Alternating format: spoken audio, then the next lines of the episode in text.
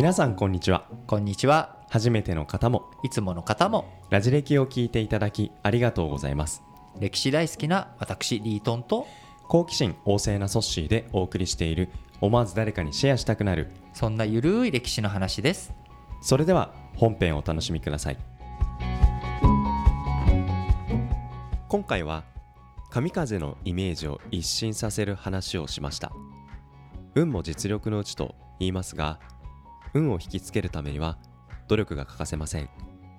人事を尽くして天命を待つ。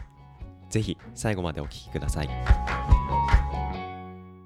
いやー今日ね、あのーこれ配信は17日の火曜日はい。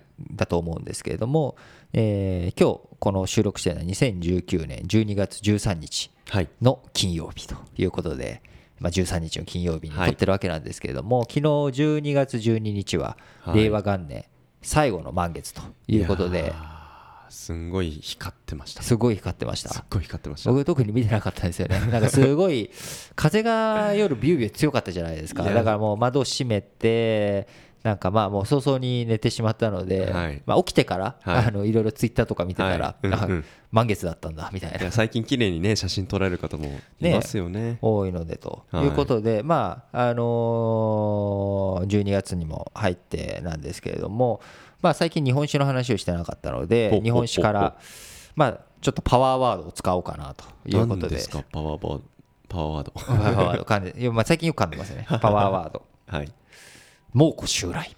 蒙古襲来。猛虎襲来。おおまあ、わりかしこう日本酒の中でも、はい。まあ、あのいい国作ろう鎌倉幕府、はい。泣くようぐいす平安京はい。とかね、なんかい。ろいろある中、まあ、はい。ペリー来航とか、い。ろいろ皆さん記憶に残っている、その歴史が好きじゃないっていう人でも、うん。記憶に残っているいろんなキーワードあると思うんですよ。根伝永年資材法とか、はいはいはい。なんか、なんか記憶に残っちゃう。うん、やっぱ蒙古襲来もパワーワードだと思いますパワーワードですよねはい、やっぱ襲来っていう言葉になんかすごいイメージがイメージがね膨らむ感じがしますし猛虎っていうのね、うん。なんか言葉の言葉のね、はい。まあ我が私タイガースファンなんですけど、はい。まあもうまあね猛虎っていうと、うん。そういうイメージもあるし、はい。なんか強い感じなんですけども、まあモンゴル帝国というのはまあ13世紀うん。にこう洋の東西を一つに結びつけるようなうん。凄まじい勢いで拡大していったわけなんですけれども、はい。まあ、その勢いというのが朝鮮半島から、えー日本に及んでくるという時に、まあ、あの時の執権はい。北条時宗。時宗。がこうフビライハーンと対峙し、はい。モンゴルのねそこで向かい合って戦っていくわけなんですけれども、はい。まあやっぱりそのまあいろいろ本当はねその通称だけを求めていたとかなんかそんなに戦わなくてもよかったんじゃないかとか、はい。い、ろんな話はあるんですけれども、まあ、言うてもやっぱりね攻め込んではきたと思うんですよ、うん。こっちはどういう態度だったとしても。はい。だからそこで、まあ、攻め込んできて戦っていくっていう中で、まあ、猛虎というのはあのいろいろ飛び道具を使ったりとか、あの馬を持ってきたりとかと、いろんな戦い方をしてたわけなんですけれども、まあ、最後ね、はい。まあ、日本が追い払ったわけなんですけれども、はい。まあ、その追い払った時には神風が吹いたとはい。いうことありましたね。あると思うんですけど、神風って何だと思います？神風。台風じゃないですか。いやいや台風じゃないんですよ実はこれは。台風とも限らない。台風とも限らない。限らない。まあそれはねあの亀山上皇のお祈りのおかげと、ほうほうほう神山上皇のお祈りのおかげあのまあそういう まさに神風とはい。い。うのはあるんですけども、まあ、何を言いたかったかというとですね、はい。実はまず台風じゃないんですよね、はい。最初の文永の駅っていうのははい。1274年はい。の11月11日からなるほど。11月26日はい。までの間に戦いが九九州の方で行われてたわけなんですけども、台風さすがに来ないんですよ、うん。当時温暖化もしてなかったし、そういうことですね。そうなんです、ただ単に暴風だった、暴風だったんです。昨日、はい。だから僕もその今日12月13日うん。ですけれども、はい。昨日12月12日、うん。関東地方、東京ではもう凄まじい風が吹いてたわけです、ビュービュービュービュー北風が、そういう感じの風がこはうやってきたと。はい。いうことで、一つ実は神風じゃない部分があったりとか、はい。あとは公安の駅っていう、その後1274年から7年後、はい。1281年にもう一回、2回目？2回目、はい。猛虎が来襲してきたわけなんですけれども、はい。この時ははい。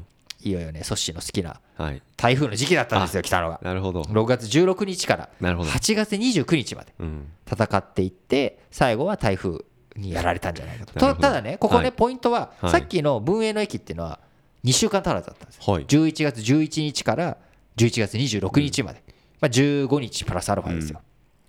公安の駅ははい。2ヶ月超戦ってるんですよね、6月16日から8月29日まで、はい。これはやっぱり神風じゃないんですよ、はい。要は台風で最後、こう蹴散らされたかもしれないけれども、はい。2ヶ月粘った、はい。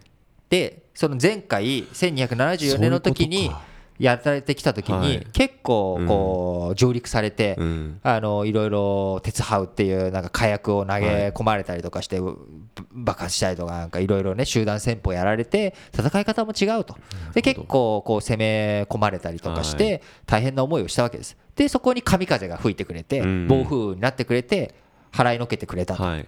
で次の時には次やってくる時にはそんなうまくいかないだろうということできちっと石垣を組んだりとか上陸をさせないように準備をしてはい。彼らを押しとどめてたわけなんですちゃんと準備してたちゃんと準備しててその2ヶ月うん。こう防いだからうん台風で最後その2ヶ月の間に上陸されて例えば太宰府とか占領されてそこで宿取られてたらうん。関係ないんですよ台風来たところで。ね。台風来て来た後も別に残ってますもんね。残ってはいはいはい。でもそこでこう上陸させなかった。はい上陸させないようにこはい。う水際で防いだっうん。ていうちゃんと石垣を組んだりとかその防波堤防波堤じゃないや。うん防猛固定を作ったり。作ったりとかしはい。てうん。そこできちっとガードしてた。そういう準備をしたからこれはやっぱり神がなせる技じゃなくてうん。僕は人の力うん。政治のは力い。みんなのその鎌倉武士まあうんほとんど動員されたら西国武士九州の武士とかそういった人たちのやっぱり力はい。のおかげだっていうのはすごく僕はあると思っていてうん。やっぱりモンゴル帝国というのは13世紀に凄まじい勢いだったわけですし、実はその勢い。というのは中央アジアとか他の国々で見た行った時には19世紀20世紀までその影響力というのは残っていくわけなんですけど、19世紀20世世紀紀まで残っていくんです。で、はい。その残っていく勢い僕らはどうしても元が滅んだっていうことで、モンゴル帝国終わったっていうイメージがあるんですけれども、はい。その後もあのモンゴル帝国の勢い遊牧民の力というのは、日本あの日本史にとどまらない世界史に根強くうん。こう大きな影響力を持っていくわけなんですけれどもそこを日本がその嵐から巻き込まれずに払いのけることができたということは決してはい。神風が吹いたからではなく神風を吹かすその元になったのははい。亀山上皇の祈り そこに 戻ると。で戻らない。戻らないか戻らないけどね。それはあくまでも冗談ですけど、うん。あのー亀山上皇の祈りとか、まあ、そういう人たちの祈りだけじゃなくて、うん。その祈りをちゃんと具現化した努力、はいうん。人の営み。この人の営みがきちっと猛虎をうん。払いのけることができたはい。とうん。いうことで、まあ、猛虎襲来日本本土防衛戦とはい。いうタイトルで今日あの喋ってましたけれども、はい。やっぱりそこにはもちろんそういった神風がプラスアルファで吹いてくれた、うん。だから当然追い風をね受けるっていうことはうん。どんなタイミングでも、はい。あの運が良かったんですよってこうビジネスの成功にしてもうん。我々のラジ歴がここまはい。で続いてきてこうたくさんのねリスナーの方に聞いていただいているのもこれも非常にはい。運が良かったことだしはい。神風が吹いてくれたおかげだと思ってるわけです。はい。ただその前提としてね、はい。神風を吹かすためにはうん。きちっと防波堤を作るなり、その前の人の営みが大切ということで、うん。えーあのこれを聞いてくださってる皆さんもはい。僕とソッシーのね、はい。あの頑張りに免じて 引き続き今年残りわずかですけど、はい。今年も最後まであのご愛顧いただいて来年もね変わらぬごひいきをはい。いただければと思います。そうですね。神風のイメージがまたあの変わったかなというふうに思いました。ラジオで自己回しお相手はリートンとソシでした